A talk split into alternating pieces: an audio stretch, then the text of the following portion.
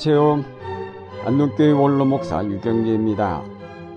사람들이 기도를 드리는 때는 대체적으로 고난을 당하는 때입니다.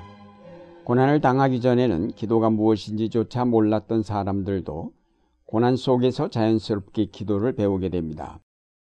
주님의 기도를 우리가 늘상 외우며 기도하지만 그 뜻을 깊이 알지 못하다가 고난을 당할 때에 그 기도의 깊은 뜻을 깨닫게 됩니다.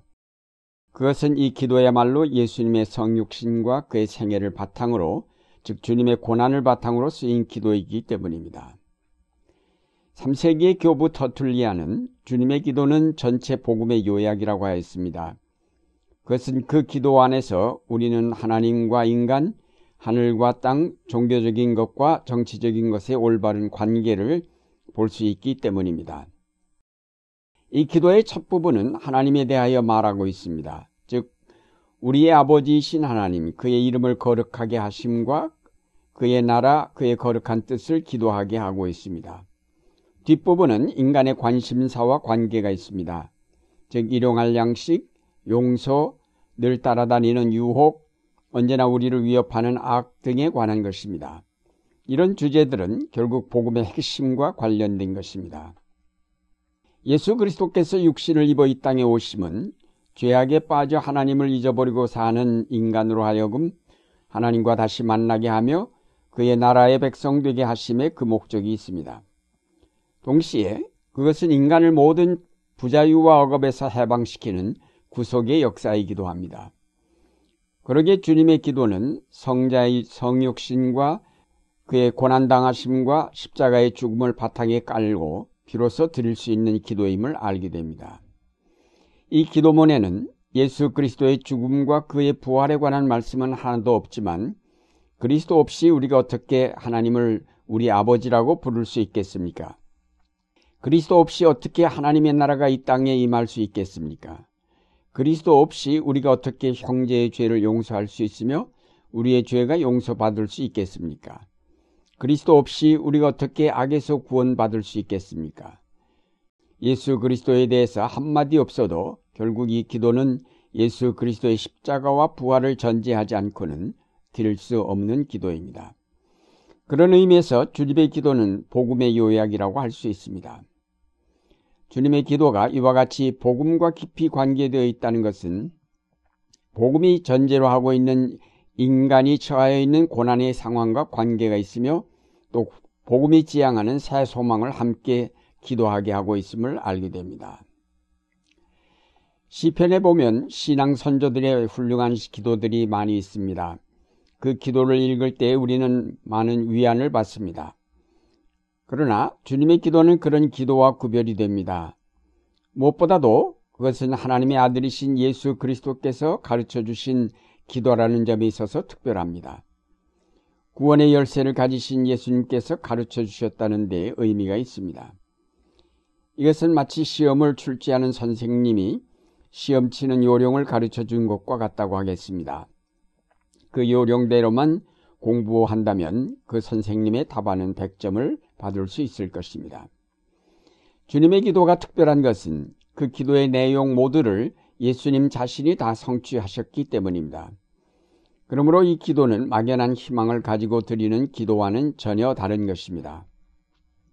예수 그리스도께서 이미 십자가를 지심으로 주님께서 가르쳐 주신 그 기도의 모든 내용이 실현될 수 있는 근거를 마련하셨습니다.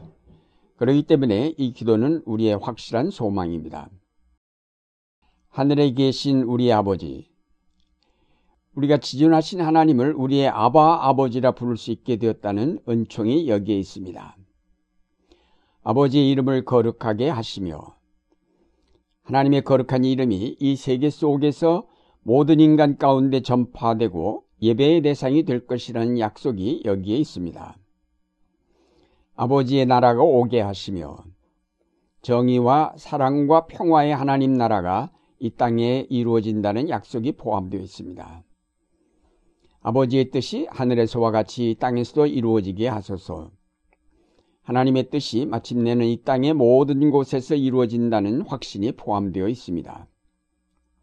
오늘 우리에게 일용할 양식을 주시고 무엇을 먹을까 무엇을 마실까 염려하지 말라고 하신 예수님 그 나라와 그 의를 찾는 사람에게는 이 모든 것을 더하신다고 하신 그 약속을 주신 예수님을 믿는 자에게는 일용할 양식은 문제될 것이 없을 것입니다. 우리가 우리에게 잘못한 사람을 용서하여 준 것 같이 우리 죄를 용서하여 주시고 우리의 모든 죄가 사함을 받을 수 있고 그뿐만 아니라 우리가 서로 용서하고 서로 사랑할 수 있는 사회가 이루어질 것임을 우리에게 약속하여 주신 것입니다. 우리를 시험에 빠지지 않게 하시고 이미 성령께서 우리의 연약함을 도우시고 우리를 대신하여 간구하신다고 하셨습니다. 우리가 성령의 인도하심만 따른다면 유혹에 빠지지는 않을 것입니다. 유혹은 우리의 정욕과 탐욕으로 말미암은 것인데 그런 것들은 모두 십자가에 못 박아 버린다면 우리는 항상 시험에서 승리할 수 있을 것입니다. 악에서 구하소서. 사탄은 이미 그리스도의 십자가에서 패배를 당했습니다. 그러므로 우리가 악을 두려워할 것이 아니라 항상 대항하여 싸워야 할 것입니다. 싸울 때마다 우리는 항상 승리할 수 있습니다. 이와 같이 볼 때 주님의 기도는 승리와 사랑이 약속된 놀라운 희망입니다. 우리는 주님의 기도를 들을 때마다 그 속에 약속된 하나님 나라와 사주의 은총과 돌보심의 은총을 기억하면서 오늘의 고난을 극복해 갈 수 있게 되는 것입니다. 그러면 하나님은 왜 이미 예수 그리스도를 통하여 구원을 성취하셨으면서도 아직 그 나라를 약속으로만 우리에게 주시는가? 그것은 하나님께서 우리로 그 나라에 능동적으로 참여하게 하시기 위함입니다. 하나님은 우리를 항상 동역자로 부르셨습니다. 하나님의 나라가 하늘에서 갑자기 뚝 떨어지는 것이 아니라 구원받은 우리로 함께 그 나라의 건설에 참여하게 하십니다. 하나님은 그, 그 혼자 하시지도 아니하고 또 우리의 힘만으로도 될 수 없습니다. 하나님은 우리와 함께 일하셔서 여기에 하나님의 나라를 일으켜 가십니다. 그러므로 하나님 나라는 선물인 동시에 하나의 과제이며 현재이면서 동시에 미래이며 축하해야 할 잔치이면서 동시에 미래의 약속이라고 레오나르도 보프가 그의 책 주의 기도에서 말하고 있습니다. 주님의 기도의 내용이 그리스도에게서 이미 성취되었지만 아직도 우리가 그 기도를 드려야 할 이유가 여기에 있습니다. 한 가지 더 우리가 주님의 기도를 드리면서 유념하여야 할 것은 우리가 추구하여야 할 두 가지 운동이 있다는 사실입니다. 하나는 아버지 그분의 거룩함, 그분의 나라, 그분의 뜻 등, 즉, 하늘을 향한 운동이고, 다른 하나는 빵과 용서, 유혹과 악 등 땅을 향한 운동입니다. 하나는 하나님을 우러르며 그 빛을 응시하는 것이고, 다른 하나는 땅을 향하면서 어둠의 비극을 분별하는 것입니다. 이것은 하나님 편에서도 마찬가지입니다. 하나님은 자신의 이름, 자신의 나라, 자신의 뜻만에 관심을 갖는 분이 아닙니다. 그분은 언제나 우리의 일용할 양식, 용서, 유혹과 악에 대해서도 관심을 가지시는 분입니다. 주님의 기도 속에서 하나님의 관심은 인간의 관심사와 유리되지 않으며 인간의 관심사가 그분의 관심사에 낯설지 않은 것입니다.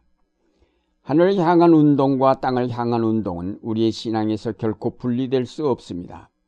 이 두 가지가 함께 기도와 탄원 그리고 찬양의 내용을 이룩합니다. 주님의 기도는 그런 의미에서 우리의 신앙을 바로 이끌고 있는 견인차의 역할을 하고 있습니다. 사랑하는 여러분, 우리는 주님의 기도를 눈물로 드리지 않을 수 없는 고난 가운데 있지만 주님의 기도는 동시에 그 고난에 대한 승리의 기도이기도 합니다. 그러기에 오늘날의 고난에 우리가 짓눌리지 않고 그 기도 속에 약속된 하나님의 나라 건설에 동참하면서 믿음과 사랑과 희망을 갖게 됩니다. 그러므로 주님의 기도는 우리 믿음의 지주이며 우리 사랑의 근거요, 우리 희망의 등불입니다. 이 기도의 귀한 가치를 우리가 재인식하고 이 기도를 바로 드릴 수 있기를 바랍니다.